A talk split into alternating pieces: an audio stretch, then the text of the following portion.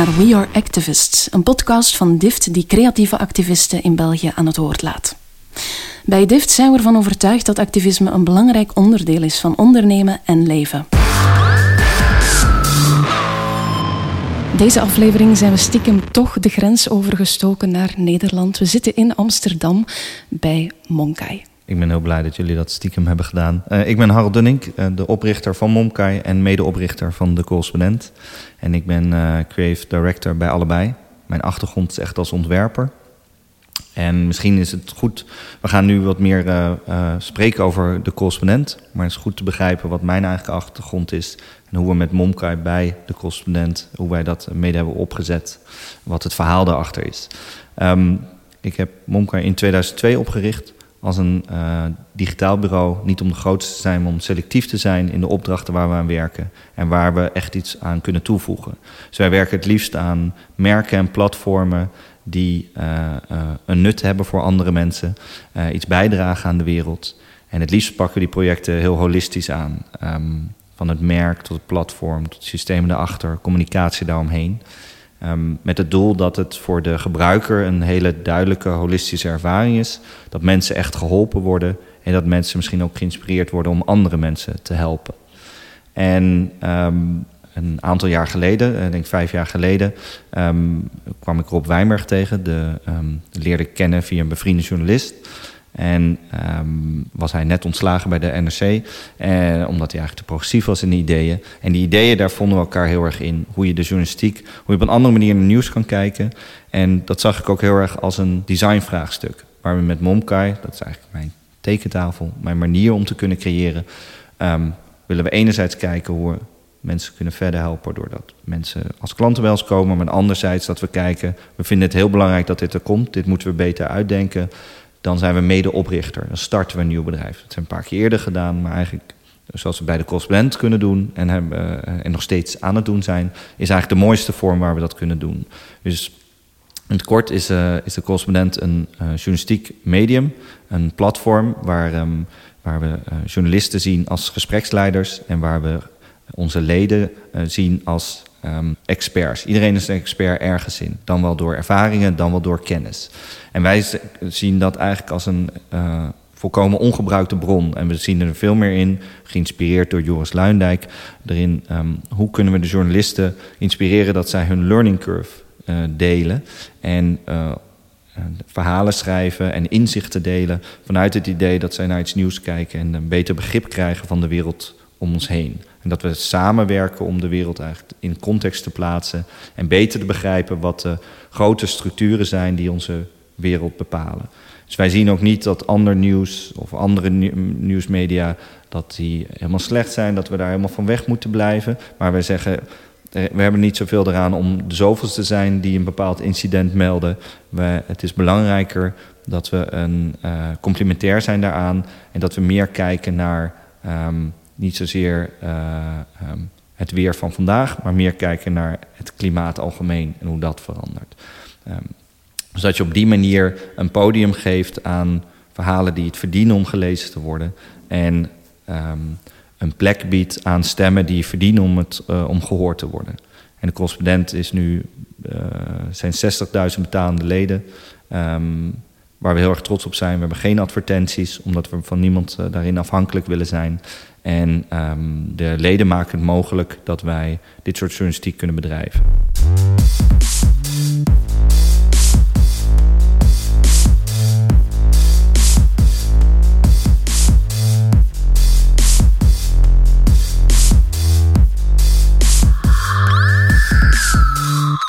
Harold, je zit in de designwereld. Deze podcast draait rond activisme, creatief activisme. Beschouw je jezelf als een creatieve activist met het verhaal van de correspondent in het achterhoofd en de visie van Monkai? Nou, als ontwerper vind ik het eigenlijk altijd belangrijk dat je bewust bent van um, je scheppende kracht. Dat je iets kan neerzetten, iets van nul naar één kan brengen. Dus ik vind het eigenlijk in, um, in het besef van elk ontwerper belangrijk dat je daarnaar kijkt van waar geef ik mijn energie aan? Is dit echt belangrijk? Ontwerp ik nu iets voor een bank en maken mensen dan geld met geld? Is dat echt een nuttig iets? Of kan ik beter nadenken over een, uh, projecten die uh, mensen verbindt, die mensen verder helpt, die uh, een probleem echt oplost waar, waar mensen echt mee geholpen zijn? Um, dus in dat opzicht zie ik elke persoon die maakt, die creëert, um, dat ik het mooi zou vinden als hij een bepaalde vorm van, van maatschappelijk bewustzijn zou hebben. Maar ik ben niet naïef. Je moet wel kijken van kan je, uh, kan je voor jezelf een goed bestaan opbouwen of kan je een, een groep mensen of een studio opzetten die kan blijven bestaan of kan je een merk verzinnen wat kan blijven bestaan terwijl je al die waardes aanhoudt, zeg maar. Maar ik denk altijd dat je bewust kan zijn van eigenlijk wat jullie zelf ook doen. Hè, vanuit DIFT, jullie starten projecten. Um, die uh, soms omdat je ze belangrijk vindt dat, je, dat het er komt. Jullie starten zo'n podcast omdat je belangrijk vindt dat mensen hierover na gaan denken. En dat, dat vind ik een hele uh, mooie manier van creatief zijn. Dat je daar um, bewust van bent. En hetzelfde, het grappige is namelijk, ik ben natuurlijk um, door de correspondent ook vaak in journalistieke kringen. En als je in die kringen is het, was het eigenlijk altijd heel erg gebruikelijk om te praten over um, objectiviteit, objectief nieuws. Want als je, er een, als je er ook maar enigszins over nadenkt, je begrijpt dat dat eigenlijk helemaal niet kan bestaan. Er is geen objectief nieuws. Überhaupt dat je bepaalt wat in het nieuws komt, is al een keuze, zeg maar. Je laat heel veel weg. Um, uh, dus wij omarmen de subjectiviteit en zeggen veel meer de, de blik van de verteller is heel belangrijk en laat weten waar zij of hij vandaan komt en, geeft dat mee erin. En daarbij geven we ook aan, uh, mensen voelen zich heel vaak, um, ja, hoe zeg je dat, um, powerless. Uh, ze, ze, ze, zien niet de mogelijkheden van, dus je vertelt een bepaald verhaal en je deelt een inzicht. En dan mensen denken, ja, maar wacht even, dit, wat kan ik hier nou aan doen, zeg maar. Dit is zo slecht voor de wereld, maar wat kan ik nou veranderen? Dus heel vaak in, onze, in de verhalen die wij delen op het platform, dan um, ja, er zijn de journalisten juist heel erg ermee bezig. Hoe kunnen we ook vertellen wat jij zelf kan doen? Um, hoe kunnen we toewerken dat we een petitie indienen, bijvoorbeeld om de schuldencrisis aan te pakken? Of um, uh, een klimaatjournalist die vertelt over hoe slecht vliegen is, maar ook meteen laat zien: dit zijn organisaties waarmee je kan compenseren. En van die organisaties, en dat is een klein voorbeeld, van die organisaties vind ik um, alleen deze twee echt betrouwbaar. Daar zou ik voor gaan. Um, en dat wordt heel vaak binnen journalistiek als activisme neergezet. Uh, terwijl aan de andere kant, als lezer, als kijker, um, is het een. Uh, word je eigenlijk meer in je kracht gezet. Uh, is namelijk ook niet gezegd dat mensen daar meteen op moeten handelen, maar er wordt tenminste perspectief geschetst. En dus wat we daar op het platform doen, is ook wat ik het liefst in al onze ontwerpen doe. Hoe kan, je, hoe kan ik jou laten zien waar je nog meer heen kan en hoe kan dat anderen inspireren? Dus in dat opzicht, ja, ben je dan een activistische ontwerper of ben je gewoon bewuster van, of in ieder geval stel je hoge eisen aan, aan jezelf en aan anderen van hoe je bewust kan omgaan met je tijd en energie en of dat anderen kan helpen. Kan je zeggen dat er een, uh, een soort activisme aan de start van de correspondent lag? Ja, zeker. Ik denk dat sowieso welke vorm van uh, uh, drang tot verandering en welke progressieve agenda dan ook, heeft altijd een bepaalde mate van activisme. Dat is niet. Um, je, je wil verandering teweeg brengen. Um, en je denkt dat het op andere manieren kan. Advertentievrij, volledig transparant, met een uh, andere relatie tot lezers. Uh, met een uh, privacybeleid die juist zo min mogelijk van jouw data opslaat. Um, omdat we geen adverteerders hoeven um, bedienen. ja, dat stellen we heel erg voorop. En dat zou je activistisch kunnen noemen, inderdaad. En um, welke zaken waren dat concreet uh, voor de opstart van, van de correspondent? Welke elementen hebben jullie uh, aangepakt om tot een uniek concept van de correspondent te komen? Nou, een beetje wat ik net schetste. En het zitten, we zijn dus. Um, en dit is eigenlijk wat we doen bij allerlei projecten nu ook. Um, als we ook voor andere identiteiten ontwerpen, dan beginnen we eigenlijk eerst met schrijven. En ja, Rob Wijmer is natuurlijk eh, heel fijn om dan uh, om, om mee te werken, zeg maar. En die had hele goede progressieve ideeën en kan het ook heel goed vertalen naar dat het niet een jargon wordt, maar dat het een heel duidelijke taal is van dit willen we veranderen. En we konden heel fijn kaatsen daarin. Dus het is begonnen eigenlijk met het opschrijven van die principes. Um, en dat, uh, dat is de basis van wat we deelden. We zijn gaan nadenken over de naamgeving. Dus we wilden heel graag een, een, een naam hebben die meteen laat zien waar we vandaan komen. Wat in normaal in de journalistiek heel vaak een locatie is. De New York Times, de Washington Post. Um, maar wij wilden veel meer dat dat vanuit de persoon komt. Dus de naam is eigenlijk heel letterlijk de omarming van dat subjectieve en de omarming van de schrijver als, uh, als gespreksleider. Um, in de vormgeving zijn meteen naar gaan kijken, zoals je al die uh, correspondenten volgt, zo volg je ook onbewuste ontwerpen. Want het logo is gebaseerd op mijn handschrift. Daarmee krijg je een, een logo wat een eigenheid heeft. Het is geen bestaand font of iets. Um, en het heeft ook meteen de, de, de, de emotie en kleur van een persoon in zich, zeg maar. Het is, het is mijn aanzet en het is opgestrakt dat we meteen een logobeeld hadden wat heel eigen is. Um, maar wat dus ook op een subtiele manier laat zien dat je een persoon volgt. Um, en zo zijn we ook gaan kijken naar de avatars. Dus de avatars zijn allemaal getekende uh, illustraties van onze, uh, van onze makers. Schrijvers, documentairemakers, uh, podcastmakers. En het idee daarachter is dat het een impressie is van onze illustratrice, Clea Dieudonné. Zij werkte bij mij bij Momkai in de studio. Een Française die geen idee had van alle mensen die ze aan het tekenen was. Um, maar die dus een impressie doet van een persoon. Dus het is niet de hardheid van een foto. Waarmee je dus niet zegt, dit is letterlijk de persoon... maar dit is de interpretatie van de persoon door een andere persoon. Daarmee krijg je ook een soort uniformiteit. Alle illustraties zijn gelijk getrokken.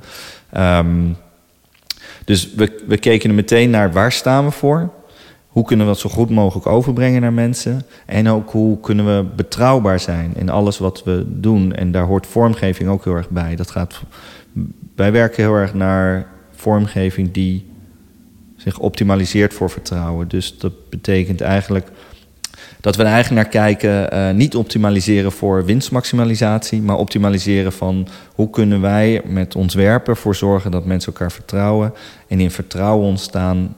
Uh, uh, mooiere dingen. En hoe kunnen we zorgen dat we verschillende stemmen een kans geven om zich te kunnen uiten.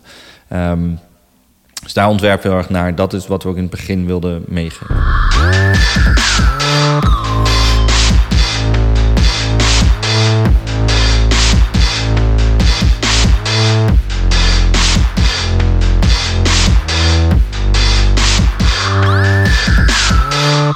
Je was al een tijd actief met, met Monkai, de, de studio. Had je voordien al contacten met de journalistiek voordat je uh, met de correspondent in zee ging? Hoe was jouw relatie met de, de journalistiek? Nou, het meest korte antwoord was: ik was gewoon een lezer. Maar als lezer voelde ik me eigenlijk heel vaak uh, teleurgesteld. Voelde me uh, niet serieus genomen en als een kind toegesproken. Uh, stukken online hielden veel te snel op. Ik kon niet zelf iets terug eraan toevoegen als gebruiker. En um, zag daar eigenlijk heel veel kansen hoe je dat anders zou kunnen doen. Maar wist nog niet hoe je dat kwijt zou kunnen. Um, Moncar ben ik ook ooit begonnen in, in 2002, juist met het idee er zijn zoveel grote digitale partijen, maar niemand vult het in vanuit wat wil je nu eigenlijk vertellen en hoe kan je dat het beste vormgeven. Dus veel meer als een soort design studio of design boutique in plaats van grote technische partijen die vooral op schaal gericht zijn en winstmaximalisatie. Over de jaren heen, eh, destijds, in het begin werkte ik ook wel met reclamebureaus, vond ik eigenlijk alles heel erg plat. En ik werkte met bloggers en het was heel moeilijk om daar echt verdieping in te krijgen. Dus ik dacht, dat kan altijd anders. En uh, um, uh, in de correspondent hebben we in 2013 opgericht, maar in 2012 uh, ontwierp ik bijvoorbeeld nog een uh, platform voor HBO, wat er nooit gekomen is. Waarbij we juist zeiden van kunnen we niet series meer in context plaatsen. Dus kunnen we niet een soort serie-watchers voorop zetten, bekende mensen, goede schrijvers die series met jou meekijken. Omdat series een heel moeilijk onderwerp is om met je vrienden te bespreken. Omdat als ik jou zeg, oké, okay, die serie, ja, ja, ik ben nu bij deze aflevering, gebeurt dit, zeg je, ah oh, nee, nou, nu weet ik het al.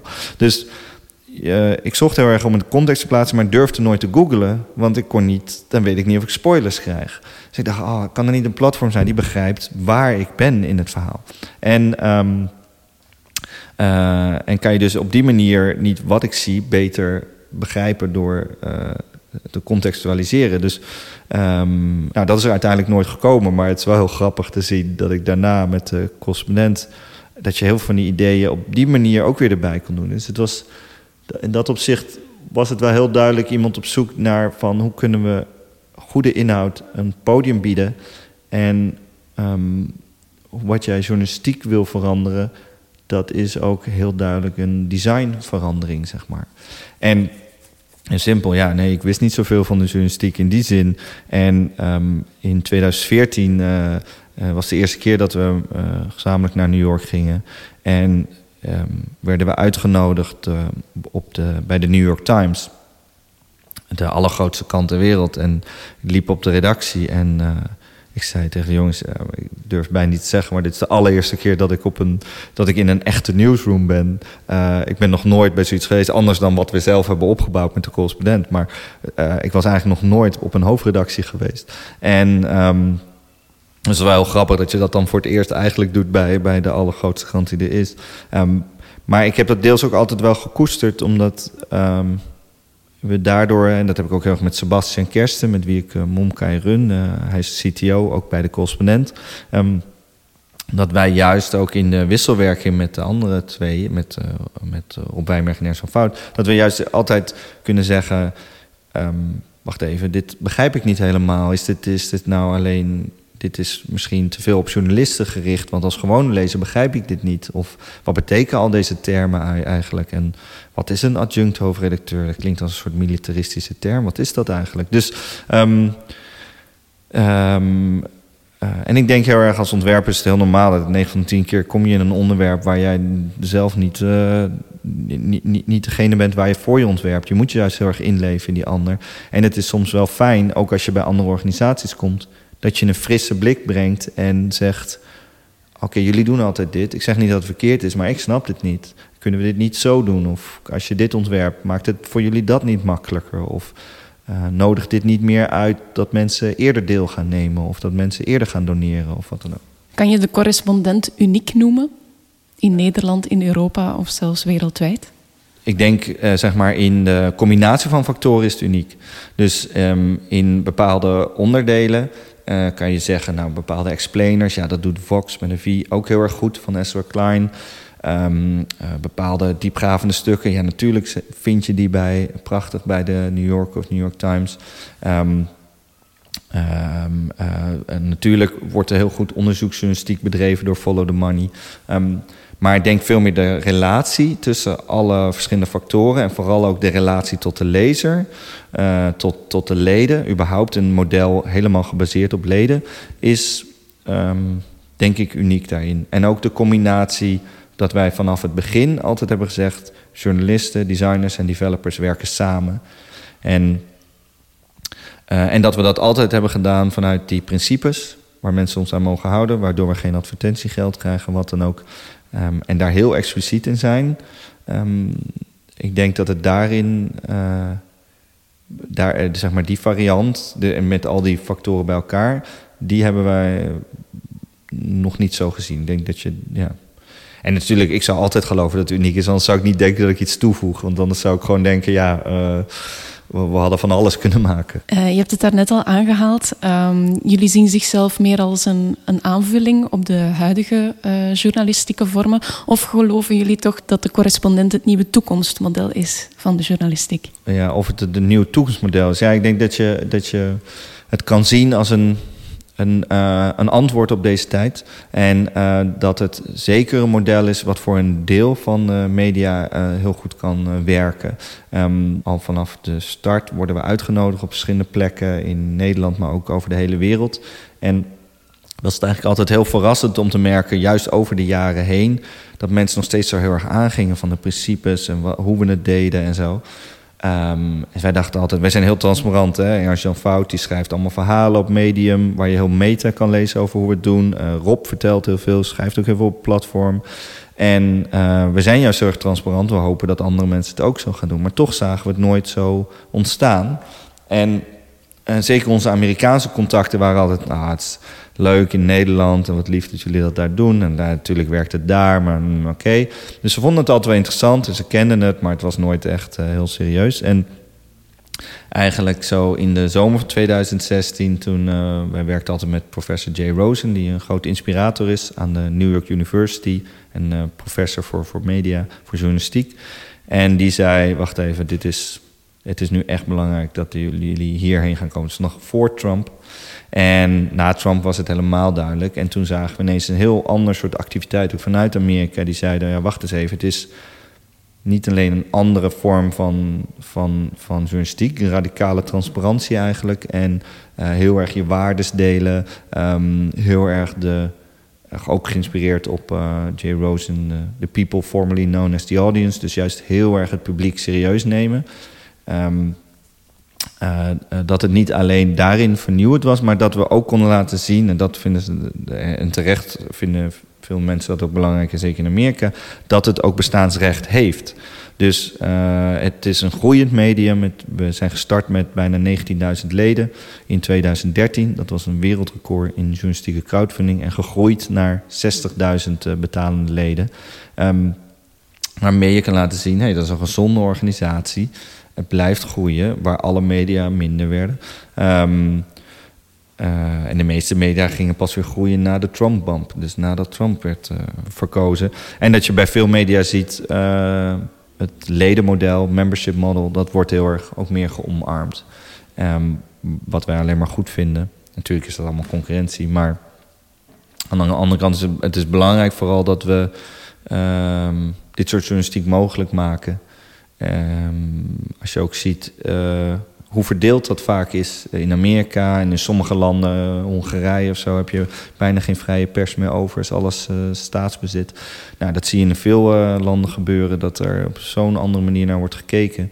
Of um, dat je op, op Facebook niet kan vertrouwen wat je voorbij ziet komen. Dus het is extra belangrijk dat dit bestaat. En en dat het kan bestaan. En daarin is het zeker een, een, een, hopelijk een model wat, wat doet volgen. Jullie hebben nu al veel onderzoek gevoerd in Amerika.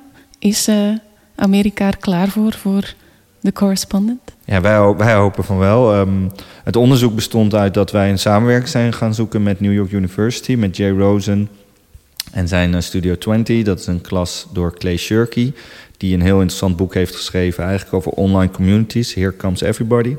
Dus uh, we zijn heel erg vereerd en, en, en, heel inspirerend om ook hem aan boord te hebben.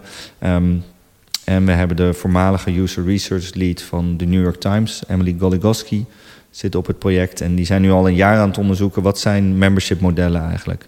En dat gaat heel ver. Ook hoe dat in de kerk gaat of hoe de NRA dat doet. Um, daar kan je helaas ook allemaal van leren. Um, maar met het idee dat wij enerzijds beter begrijpen van als je dit naar Amerika wil brengen en wat zijn eigenlijk de ledenmodellen en hoe kan je het best communiceren met mensen. Um, dat, dat, daar willen beter begrip van krijgen. En anderzijds is het een manier om binnen de industrie bekender te worden. En dat mensen weten waar we voor staan en wat we kunnen doen. Um, we zijn recentelijk de samenwerking gaan zoeken met Blue State Digital, het campagnebureau, uh, digitale campagnebureau, um, wat uh, president Obama hielp in 2008 en 2012. De oprichter van dat bureau zat letterlijk met Obama in het team. En um, wij merken heel erg van wat we nu willen gaan doen om het op de kaart te zetten, lijkt best wel op een politieke campagne. Of je er klaar voor bent, ja, dat weet je nooit helemaal. Ik doe er alles aan. Uh, ik vind het ook heel spannend dat ik hier gewoon publiek met jou over praat. Maar dat is ook een beetje die soort uh, die, die richting die we op zijn gegaan met de correspondent. Dus um, wat je eigenlijk merkt is dat uh, het was ook een heel grappige wisselwerking tussen Rob en mij. Rob als hoofdredacteur, ja, de journalist, dus die wil eigenlijk altijd heel veel vertellen. En ik als ontwerper, ja, heel klassiek, uh, hou het liefst bij me totdat het er echt is. En dan bam, brengen we het. Als je mijn strategie volgt, dan weten te weinig mensen het vooraf. Als je zijn strategie volgt, dan raken te veel mensen teleurgesteld. Dus je moet ergens daar daar, daartussen vinden we elkaar heel erg. Dat is heel erg leuk. En, um, en nogmaals, ik kijk ernaar als dat wij naar het Engels gaan. Engels als zijn wereldtaal. Ik begrijp dat je daarmee niet alles hebt, want je hebt geen Spaans, je hebt geen uh, Chinees, maar je hebt wel de, uh, een van de belangrijkste wereldtalen die heel breed gesproken worden. Um, als je Engels goed wil doen, dan moet je naar Amerika kijken. Als je Amerika goed wil doen, dan moet je er eigenlijk zitten. Amerikanen zijn heel erg zelfobsessed. Of in ieder geval, ze zijn best wel naar binnen gekeerd. Je moet voorstellen dat 50% van de Amerikanen niet eens een paspoort heeft. Dus dan kom niet eens het land uit. Dus um, ja, we zijn nu erg bezig uh, met ja, de groundwork, zoals dat dan heet. We zijn ook aan het praten met onze leden. We hopen heel erg dat onze leden gaan helpen de, het woord te verspreiden dat we dit willen gaan doen. En waar, wat zij al zo lang steunen in Nederland. En wat wij altijd merkten van die waarden zijn universeel. Help ons dit uh, zo'n groot mogelijk podium te bieden. Mm -hmm. um, heb je zelf al contact gehad met journalisten in Amerika? Um, ik weet niet hoe waren de reacties hier toen de correspondent opstartte. Het geeft een soort van nieuwe rol aan, aan de journalist, mm -hmm. uh, die zelf inhoud mee kan, kan bepalen. Hij wordt mm -hmm. een, een verpersoonlijkt. Mm -hmm. um, kijken ze daar in Amerika ook naar uit? Of merk je ergens culturele verschillen uh, tussen beiden? Nou, eigenlijk wat het meest interessante uh, verschil is, maar dat is binnen alle journalisten, is dat wij zoeken vaak de journalist die een beetje de old man out is, die niet helemaal per se altijd goed werkt in een klassieke redactiestructuur. Um, juist omdat die persoon niet precies op de kaart kon zetten wat hij of zij belangrijk vindt. Dus Jesse Frederik is een goed voorbeeld. Die maakt zich heel erg druk over de schuldenindustrie. Dat is zijn onderwerp. Hij zet het op de kaart. Zijn, zijn verontwaardiging is heel onaanstetelijk. En het zou helemaal geen onderwerp zijn waar ik normaal eerst over zou lezen. Maar juist hij trekt me er heel erg in. Dat soort journalistiek, uh, journalisten zoek je. Die zijn in alle culturen, die, zijn, die bestaan overal. Um, vaak de meest klassiek gescholde journalisten of van de oudere garde, die krijg je nog het moeilijkst mee. Je moet wat vrijere denkers hebben die zien dat je op een andere manier journalistiek kan bedrijven. Um, wat, wat heel leerzaam is, uh, The Guardian ging naar de, naar de Verenigde Staten. En zij hebben een Australische editie. Ze komen uit Londen, uh, een, van de grootste kranten van de wereld. Um, uh, in waarde lijken ze bepaalde dingen best wel op ons. Uh, of lijken wij op hen, zou je kunnen zeggen, want ze bestaan veel langer. Um, maar zij gingen op een gegeven moment naar Amerika. En wat ik heel erg leerde van, van, van, van professor Jay Rosen... was hoe de, in de journalistiek, en er is ook een heel mooi artikel over geschreven... gingen ze zich spiegelen aan Amerikaanse media. Dus ze gingen ook de verkiezingen verslaan. En ze waren ook weer in het Witte Huis op al diezelfde manieren. Dus ze zijn niet. Dus je bent er wel, maar je, je geeft niet direct een heel ander perspectief. Je vormt je aan die andere, aan die andere um, media. En um, dat gebeurt vaak omdat een journalist carrière wil maken. Dus je wil je ook meer lijken op de anderen. Want anders kan je nooit naar een andere nieuwsorganisatie overgaan. Dus wat je zoekt is ergens iets heel moeilijks. Is namelijk, wij gaan op een andere manier journalistiek bedrijven. Dat lijkt niet echt op hoe je dat bij, bij die andere media doet. En daarmee word je dus ergens ook minder interessant voor die media... als er niet andere media zijn die ook het op deze manier doen. Dus het is wel heel grappig dat journalisten het heel interessant vinden, het model ook heel interessant vinden, maar bepaalde soort journalisten ook altijd soort best wel scherp zijn van wacht even, je zegt nu eigenlijk dat ik het niet goed doe. En dat gebeurt ook in Amerika. Maar aan de andere kant, uh, de andere school is juist er is heel weinig vernieuwing hier, echt op dit vlak. Je kan echt iets anders brengen. Uh, en hou juist heel erg dat andere vast en vergroot dat uit. Um, ik denk dat dat ook voor ons de beste strategie is. Uh, al zijn wij niet naïef, we snappen ook wel dat we een kleine vis in een grote zee zijn. En um, het is een absurd idee dat je ook maar iets van een impact daar kan hebben. Maar ik denk dat, we, dat, er, dat er een plek is voor een, voor een ander geluid. En dat we kunnen kijken of we dit mogelijk uh, kunnen maken. En um, het wordt heel, heel leuk opgepikt hoor. Er zijn hele interessante journalisten. En ook mensen die niet publiek uh, mogen spreken, omdat ze uh, heel groot uh, andere kranten runnen die ons wel achter de schermen weer steunen. Dus.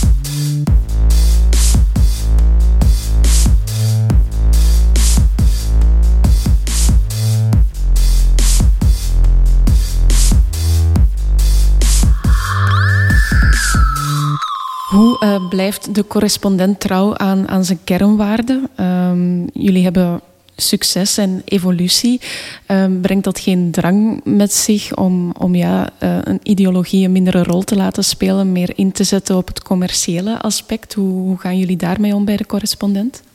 Nou, wat eigenlijk heel erg mooi is als je je principes op papier zet. En dit doen we dus nu bij, bij alles. Hè. Dus ook bij een kankerinstituut zeggen we ook... kunnen we niet duidelijk op papier zetten waar jullie voor staan... En dat zijn waardes die je deelt online. En daar mogen mensen aan houden. En als nieuwe mensen bij je organisatie gaan werken, moeten ze altijd dat lezen. Uh, ik, ik, heb, uh, we hebben bijvoorbeeld kleine boekjes waarbij we de, onze, onze principes ook hebben opgeschreven, die we ook kunnen delen met mensen. Um, en wat dat eigenlijk uh, bewerkstelligt, is dat je veel meer duidelijkheid hebt voor jezelf, voor anderen. Um, dus ja, er kan een biermerk komen en die zeggen van als jullie feest organiseren, wij zorgen voor gratis bier. Dit is een heel normaal scenario. Dit kan je zo regelen. Dat kunnen wij dus geen ja op zeggen. Want ik kan, niet, kan dit biermerk niet aan. Ik kan geen foto's hebben waar ze allemaal op staan. Zo. Um, maar het maakt het eigenlijk juist heel duidelijk. Ja, sorry uh, biermerk. Ik kan, niet, met je, ik kan niet met je in zee, want wij staan hiervoor. Um, dus ik denk dat als je je waarden goed opschrijft... het is niet altijd het makkelijkst, maar het maakt het wel heel duidelijk. Um, en sommige dingen gaan daardoor juist veel sneller. Dus, um, en commercieel gezien, ja... Kijk, wat, wat ik altijd zeg, wij zijn uh, geen non-profit. Wij zijn zeker for-profit, maar niet voor winstmaximalisatie. Ik kijk altijd zakelijk van hoe kunnen we zorgen dat we meer leden krijgen... dat we groeien, dat, we, uh, dat, dat mensen naar ons platform komen... dat mensen inzichten delen, dat ze een beter begrip krijgen. Um, en het is altijd goed beseffen, ik heb altijd gewoon Momkai. Dat is de studio. Dus als mensen bepaalde ideeën interessant vinden, wij kunnen laten zien, we practice what we preach. Wij, wij ontwerpen uh, uh, om met het liefst aan platformen en, en, merken die een bepaald nut dienen. Um, dat is niet zomaar een verhaal. Je kan hier zien, het, wij, we zitten er ook zelf met bloed, zweet en tranen in met een platform wat echt kan bestaan. En dat soort kennis kunnen we ook gebruiken bij andere organisaties. Um, en juist ook weer kijken hoe kunnen we een universiteit meer op de kaart zetten. Hoe kunnen we zorgen dat meer mensen online gaan uh, delen. Hoe kunnen we zorgen dat meer mensen gaan sporten. Je kan het op heel veel vlakken gebruiken. En als ontwerper vind je al die verschillende doelstelling, problemen juist heel erg leuk. Wil je dat werk juist aantrekken? Dus de correspondent is ook een soort je show-model waarmee je weer ander werk aantrekt. Waar zie je de correspondent binnen vijf jaar staan? Nou, hopelijk op heel veel plekken in de wereld. Um, en um, ik hoop dat we dan een manier hebben gevonden dat wij een, uh, een transnationaal medium zijn. Um, dus dat bepaalde onderwerpen uh, grensoverschrijdend zijn, uh, um, omdat ze ons allemaal aangaan. En dat wij hopelijk een steentje hebben bijgedragen aan een maatschappelijk debat als, als wereldburgers, als, als mensen die bepaalde onderwerpen die ons allemaal raken. En wat kan jij doen in jouw eigen gemeenschap, in jouw eigen land? Um, en dat wij een manier hebben gevonden om dit gesprek mogelijk te maken, om bepaalde journalistiek een, een, een, podium te geven. En hopelijk hebben we satellieten in meerdere plekken. Dit is natuurlijk mij gewoon dromend, hè. Hopelijk hebben we satellieten en meerdere talen van, um, ja, met de correspondent. Waardoor we um, uh, ja, een, een nog groter publiek kunnen bereiken. En dat we eigenlijk een gesprek kunnen faciliteren die misschien op dit moment nog niet mogelijk is, maar die kans die internet uh, volgens ons wel biedt. Oké, okay, bedankt voor dit gesprek, Harald. En nog veel succes met de verdere ontwikkeling van de correspondent of de correspondent. Yes, ja, dankjewel.